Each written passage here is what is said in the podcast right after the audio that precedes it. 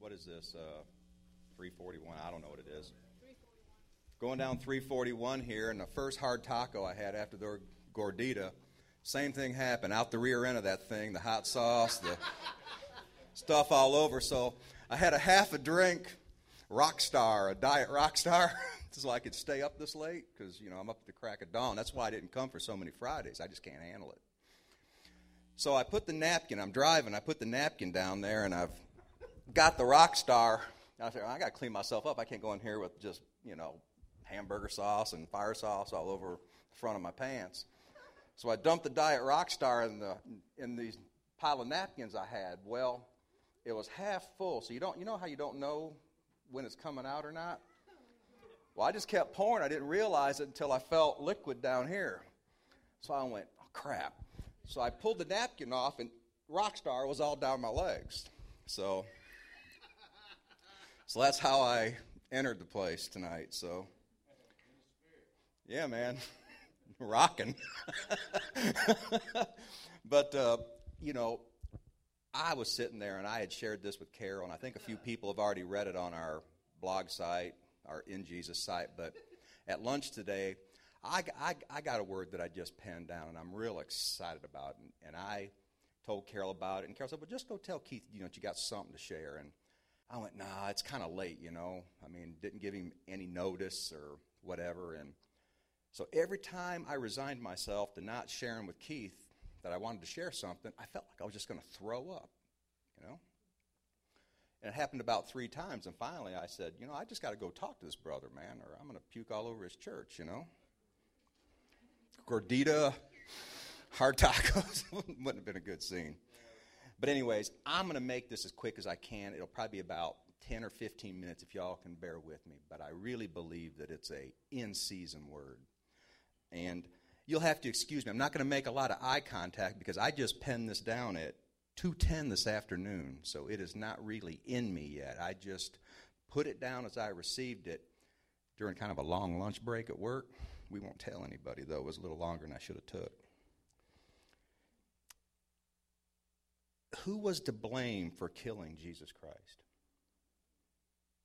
Through the centuries, blame has shifted from one nation, group, or person to another. In the attempt to answer this question, much bloodshed and persecution has resulted. Was it the Jews?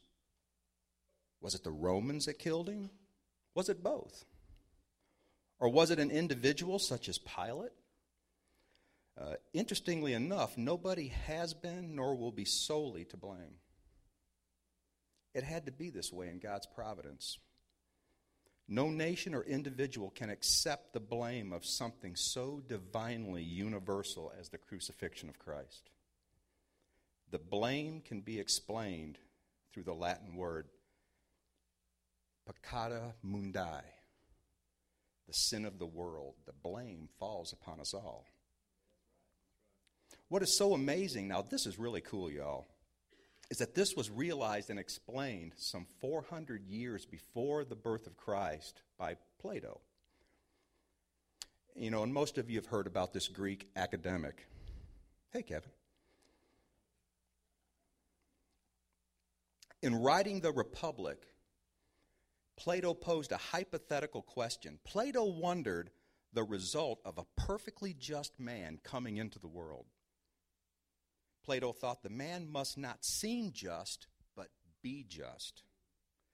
However, it was important that the man not be viewed as just by others, because if he were viewed as just, he would be honored and rewarded, right? And then he would not know whether he was just for the sake of justice or for the sake of honors and rewards. So Plato supposed that the man would only be clothed in justice and have no other covering.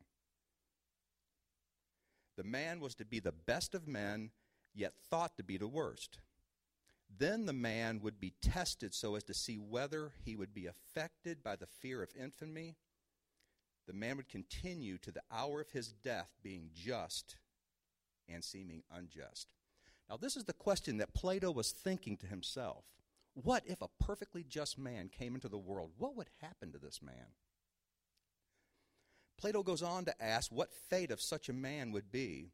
and answered his own question. He stated, He will be scourged, racked, bound, he will have his eyes burned out, and at last, after suffering every kind of evil, he will be impaled.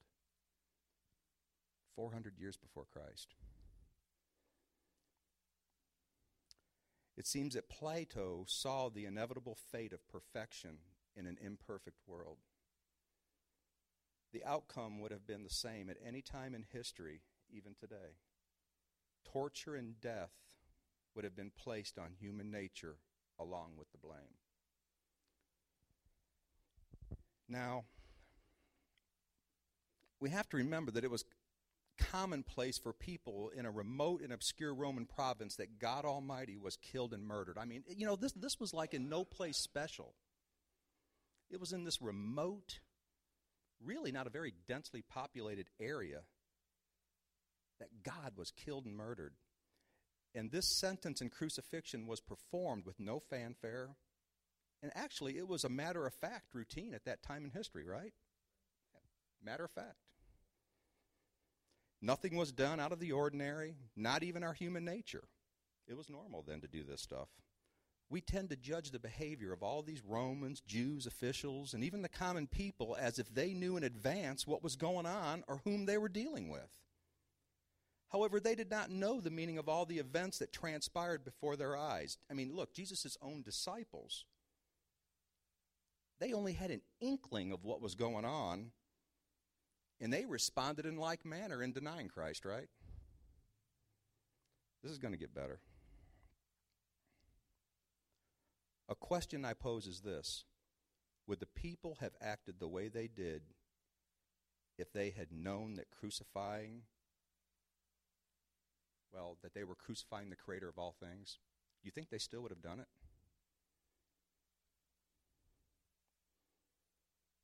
Would Herod have ordered the killing of those innocent babies and children had he known that one of those children was his redemption to heaven? You think he would have done it? If so, then that was truly a wicked and perverse generation. We like to think that they were. That was a wicked and perverse generation. We also tend to think it would never happen in our generation.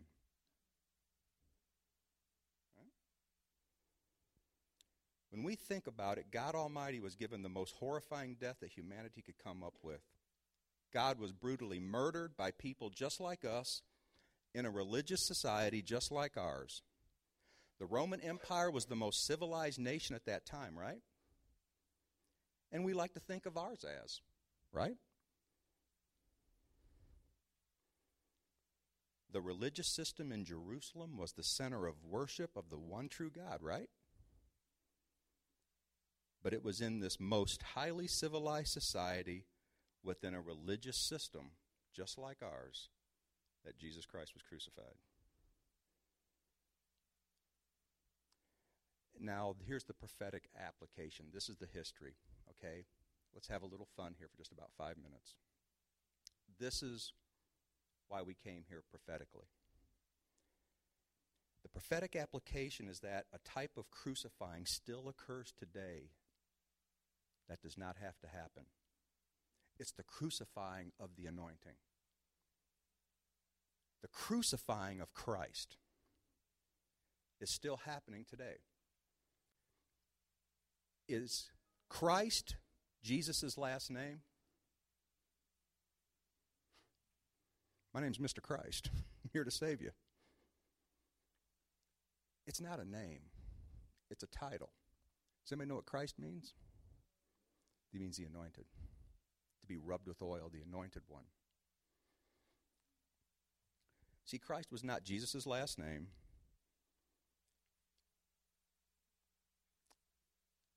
But yet, the Antichrist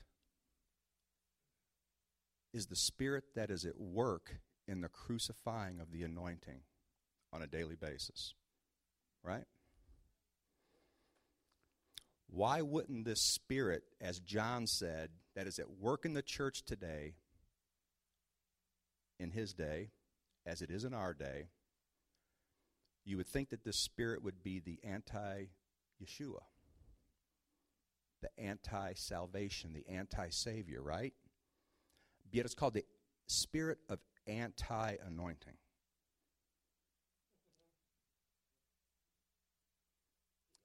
Hmm. That's the spirit that is at work in the church today.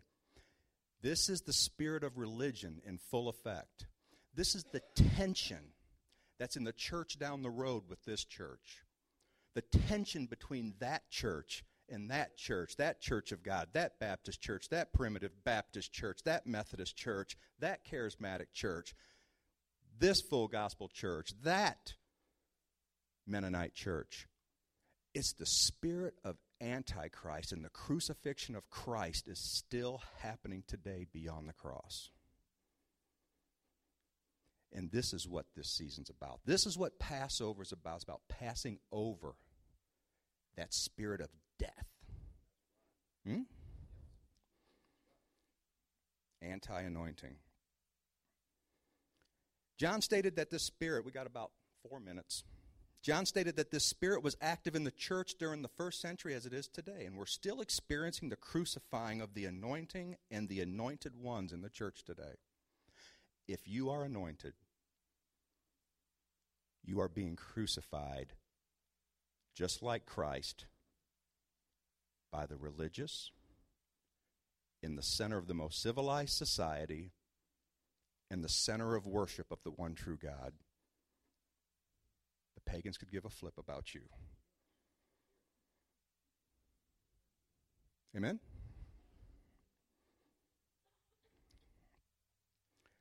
I can only hope and pray that this word would be tested, this word, by the Spirit of God within you. The spirit of religion has been systematically killing or paralyzing many of the anointed ones that the Lord desires to bring into our fellowships, like Savannah, like Jessup. This won't be easy, but it's going to be worth the labor of love. It's going to be worth it. The spirit of religion has been systematically killing and paralyzing our anointed ones. True and genuine prophetic ministry has found virtually very limited space within the body of Christ as a whole, and fivefold ministry function is suffocating as the result of crucifixion. What does crucifixion do? It suffocates. It's suffocating the anointing within the church. It's suffocating our destiny. It's suffocating where we should be. We've had 2,000 years to get this right. We've had 2,000 years to relive the footsteps and the power of Jesus Christ but we're suffocated because we're being crucified by each other. In the center of civilization, of the one true God, by the religious.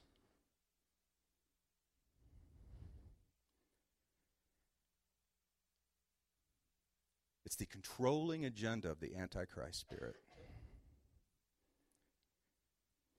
Now, we'll end with this. It's about when Mary ran to the tomb. When Jesus was resurrected. This is so cool, man. And the Bible says that she ran and she came to Simon Peter and the other disciples whom Jesus loved, and she said to them, They have taken away the Lord out of the tomb, and we do not know where they've laid him. The Bible says that Mary saw the tomb was empty, right? It's a good word, Saul. She saw that the stone had been rolled away and somebody had taken the Lord's body. Now, was this an accurate statement? What do you all think? Was it the gardener? I mean, who took him? Did you take him?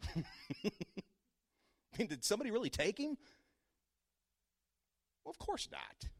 Nobody took him.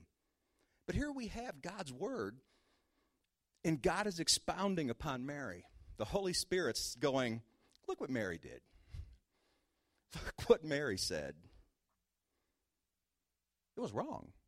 Imagine the Spirit of God, God's essence, saying, Look what Mary said about me. She was dead wrong. Nobody took him, he was resurrected, right?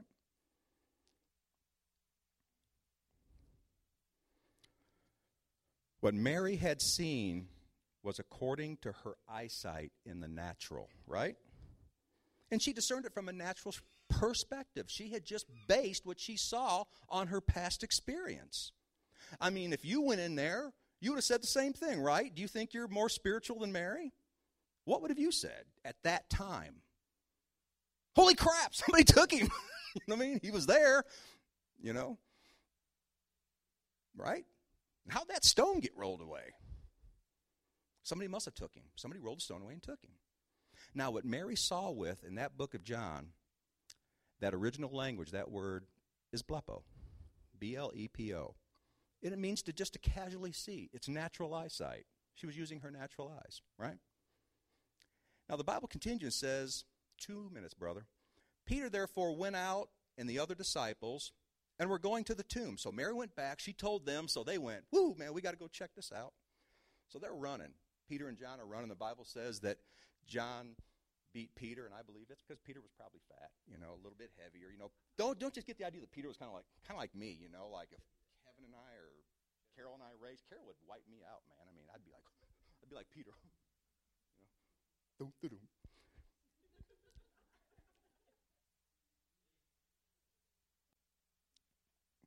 So Peter and Peter and John get there to the tomb, and the Bible says that uh, Peter therefore went out and the other disciple, and they were going to the tomb, and they both ran together, and the other disciple outran Peter and came to the tomb first. And he, stooping down, looking in, saw the linen clothes laying there, yet he did not go in. He was scared, right? Now, the word for saw that he saw the linen clothes laying there is the same word that Mary saw with blepo. Isn't it interesting?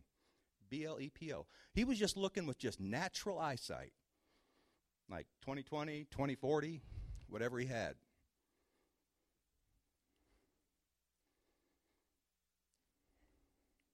Mary and Peter were seeing things the same way. They were in complete agreement at this point. Crap, somebody take, you know, somebody took him. Then the Bible goes on to say, Then Simon Peter came following him and went in. I'm sorry, that was John. Then finally, Simon Peter catches up and following him, and then he went into the tomb. Okay? We have progress, right? There's no fear. Peter's going to step into this thing. And Peter saw the linen clothes laying there as well and a handkerchief that had been around his head, not lying with the linen clothes, but folded together in a place by itself. Now, what's interesting here is Peter goes in. He wants to step into this thing. And the word for Saul that Peter was looking was therio. Isn't that cool? Different word. Same word, Saul in the Bible. Says S A W, same thing. Different, origi- different original text. We now see see that Peter went into the tomb. Peter is pondering the facts and we have progress. We have a combination of natural eyesight and vision. We have a combination. We're getting closer, right? However, we don't base our faith and our spiritual discernment on theory. We base it on fact, right? Look, you won't truly, faith is the substance of things hoped for. The substance. Is substance invisible? Think about that. It's the substance, it's real. In other words, we have true and genuine faith that's unwavering when we see substance. Look, God's not playing games with this man. He's not playing hide and seek. He's not catch me if you can, see me if you want to, you know, kind of ducking here and there, you know. Maybe in 20 years, you know, if you're good for 20 years, I'll let you see me. He doesn't play that, man. It's the substance. He's substance of things hoped for. He wants us to see him. When you see Him, nothing can waver your faith, right? Or the things that are hoped for. You've seen it, you've got vision. Now, when the other disciple who came to the tomb first, John, well, he, would, he decided that he would go in also. And he saw and believed. Now, that word for saw is eido.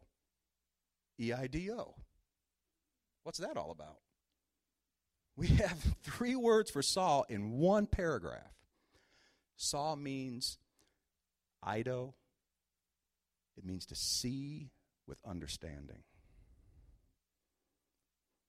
to see without eyes, to have vision. Revelation vision, man. You're seeing into the dynamic of the real reality. Do you know that the natural vision that you see in, that this right here is not the real reality? This is a creation from the original reality. We base our faith. I have faith that Daylene's going to drive a white Cadillac out of here. And you know what? You can pin me down with a gun. I'm telling you, she's driving out of here with a white Cadillac, I'm telling you. That's how assured I am of that. But that is not as real as the kingdom of God. Because this is a creation from the real reality. This is a spin off. It's not the real thing, man. This is a temporary dimension of space and time. So when you catch a vision of the real reality, what do you think that's going to do for your faith, man? You're supernatural. Then you're not just thinking supernatural, going to a supernatural conference. Pump me up with supernatural. Lay your supernatural hands on me. Oil my forehead with supernaturalness.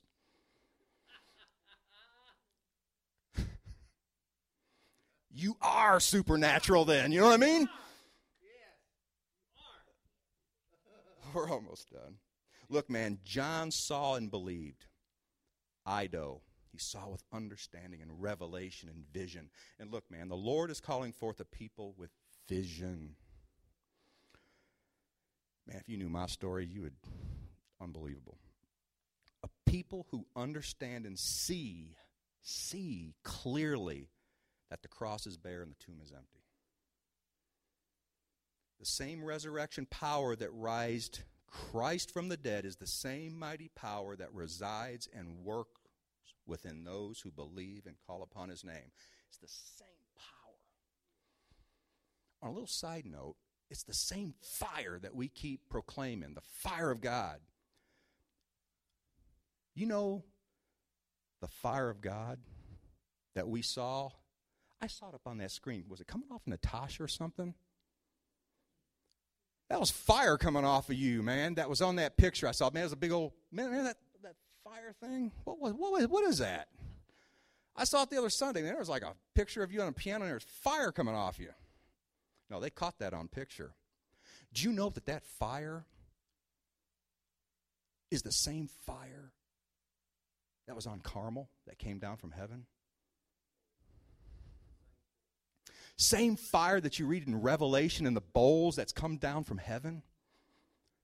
Same fire that spoke to Moses. Isn't that cool? The fire of God is the same source, it's the same fire. The same fire that came upon Natasha's head the same fire that God spoke to Moses through, man. He doesn't have like different fires, like fire A and fire B and fire C. uh, fire D. that was just a little caveat. I mean, that wasn't part of this or anything. John moved from the realm of the natural into the supernatural in just a moment of time. Look how quick that was. He stepped in, boom, right? He saw in the spirit realm. And my prayer for you is that you would truly see and believe and experience Jesus Christ, our Passover lamb. The Lord has given you vision, as Natasha said, and a dream.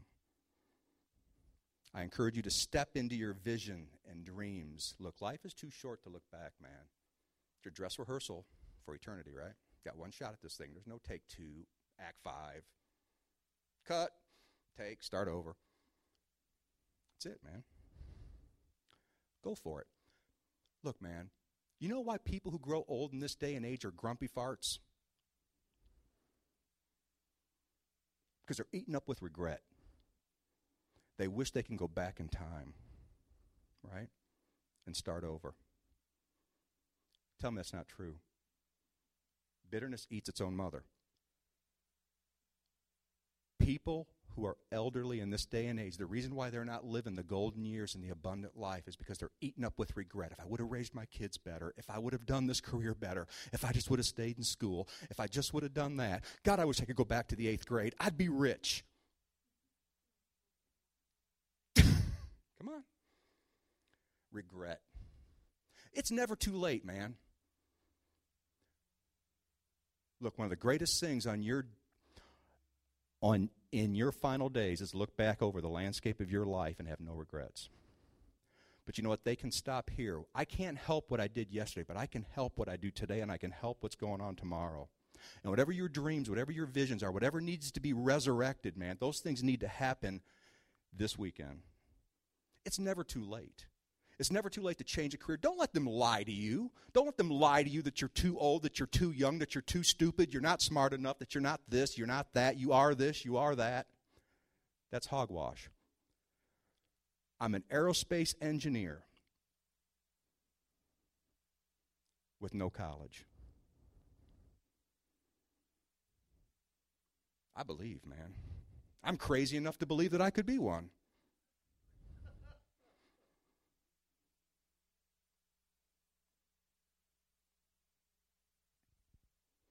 Supernatural life, man. We can live it, man. We can believe it. We can see it. This is what I want to do, man. Who's going to stop you? You. Don't be eaten up with regret. Two more sentences. Well, three. This is just some scripture here to end with. Then I turned to see the voice that spoke to me. Isn't this cool, man? John saw and believed at that tomb, at the resurrection, at that Passover. And you know what happened from that day forward? He wasn't eaten up with regret. What happened to John in that tomb? That spiritual transformation would continue for the rest of his life to the revelation of Jesus Christ. Who, who got that word? Who got that vision? Same guy, right? That's kick butt, isn't it?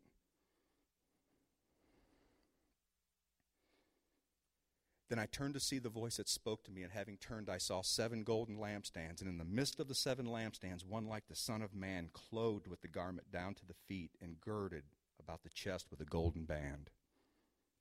His head and hair were white like wool, as white as snow, and his eyes like flames of fire, and his feet were like fine brass, as if refined in a furnace, and his voice as the sound of many waters.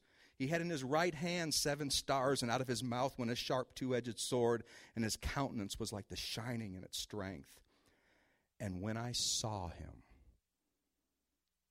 John, eido, I fell at his feet as dead. But he laid his right hand, the hand of blessing, right? On me, saying to me, Do not be afraid. I am the first and the last. I am he who lives, was dead, and behold, I am alive forevermore. Anybody have anything they want to say?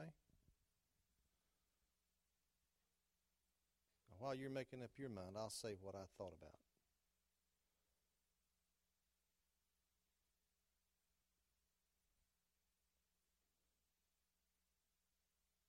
You cannot step into that tomb and ever be the same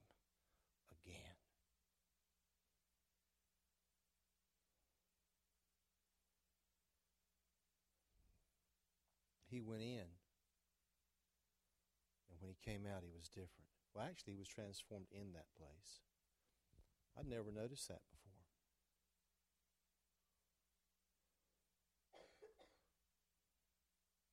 But he did have a choice as to whether or not he would act on what he experienced in there. You know what our trouble is? Our trouble is we choose not to act on our experience while we're in there, and we come out very much the same as we did when we went in. Afraid, troubled, disbelief,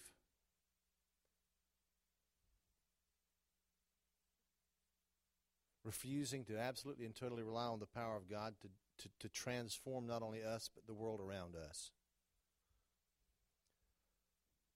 You know what I believe this weekend is going to do for a lot of us? I believe I believe our eyes are going to be opened a little bit. And I, I think worship tonight and what Danny shared is going to help us do that.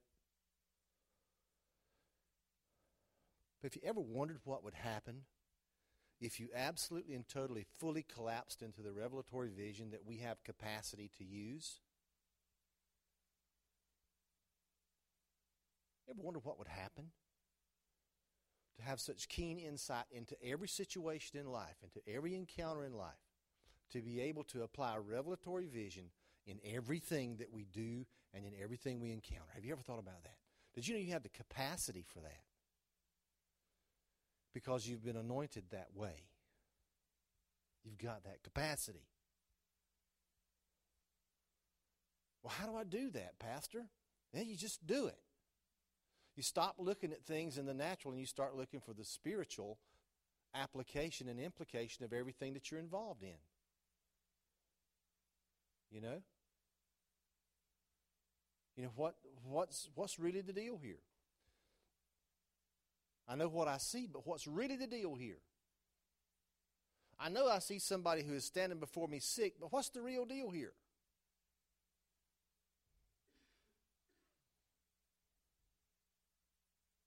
We're on a journey, people.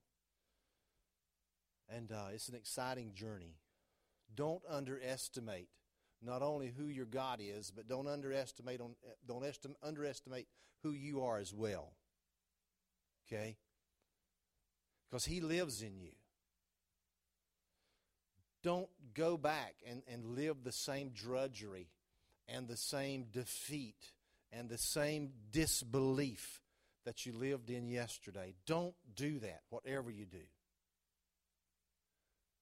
God has got the most incredible thing laid up for you, and all He's asking you to do is embrace it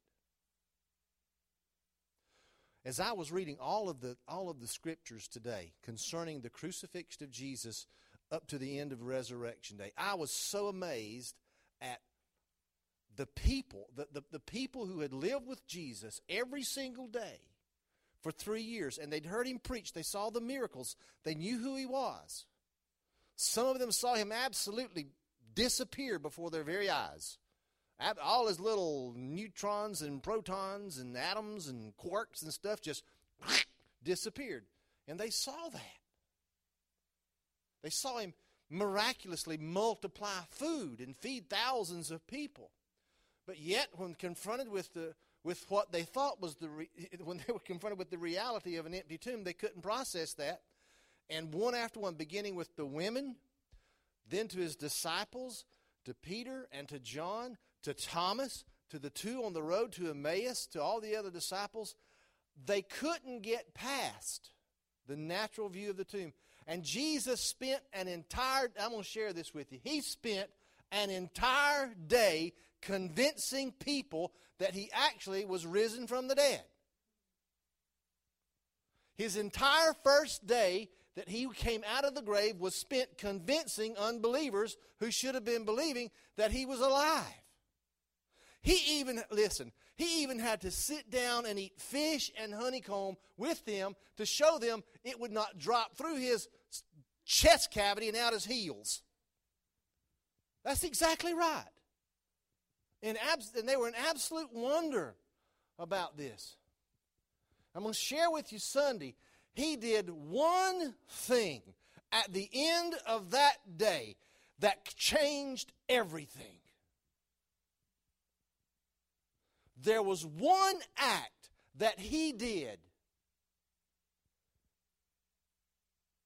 that allowed them to capture the absolute glory and power of their inheritance. One thing. it knocked my little socks off. Because it was nestled and cuddled up in a place that we often don't read about and don't look at. I'm going to tell you, people, He is alive. And what you're experiencing in, in, in your, your sighted world is not what He's got for you. That's not the thing. What He wants you to see is what Danny talked about. He wants you to see the real reality. Some of you looking at me like a cow looking at a new gate.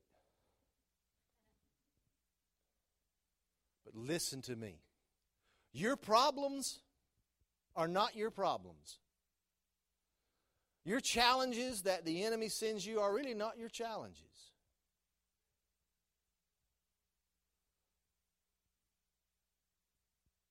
Those icky situations that it's got like it's got like octopus tentacles that just keep pulling you back. Um, that's not real. You know who you are? You're a person who lives in dominion. Not because of some unique specialness, because of who you are, but because of who He is who lives in you. And you have got the absolute total potential of the ages living inside of you. You can overcome, you can be victorious, you can, you can enjoy inheritance and victory. You can walk through things that absolutely, totally frustrates the enemy. Did you know the enemy has thrown a lot of stuff at some of you and he is absolutely and totally frustrated because it hadn't stopped you yet? He is so frustrated. Y'all don't understand just how frustrated he is. Some of you simply are not paying attention to him anymore. Do you know how he dislikes being ignored? I want to invite you to try a new tactic ignore him. Don't justify him. Don't speak to him. Don't acknowledge his presence. Absolutely and totally capture your mind and your heart and your spirit on the one who has promised to never leave you and forsake you. You concentrate on that and you ignore what the enemy has done in your life and is doing in your life and you will be absolutely and totally amazed how small and insignificant he'll become.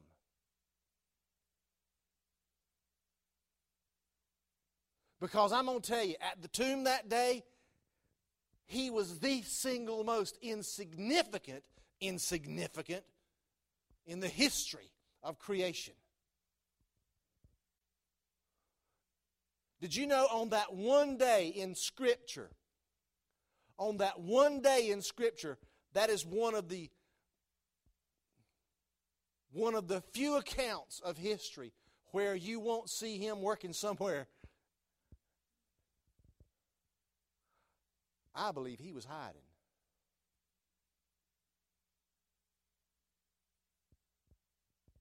Okay, read the, read the text, read, read all the accounts. I believe he was hiding.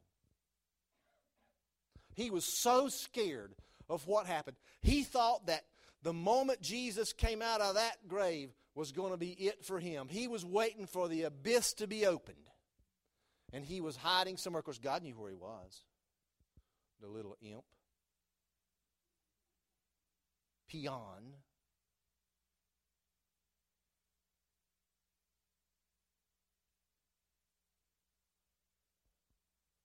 When we learn to walk in who we are, you will find out and understand and experience days, weeks, and months when He hides.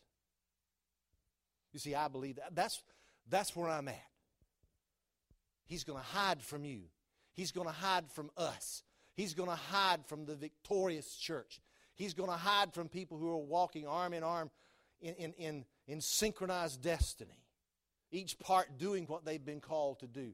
The church has not yet got to the place where she can absolutely and totally march in step with who she is yet, but she's learning. And when she learns that, the enemy will hide, he will run, he will disappear.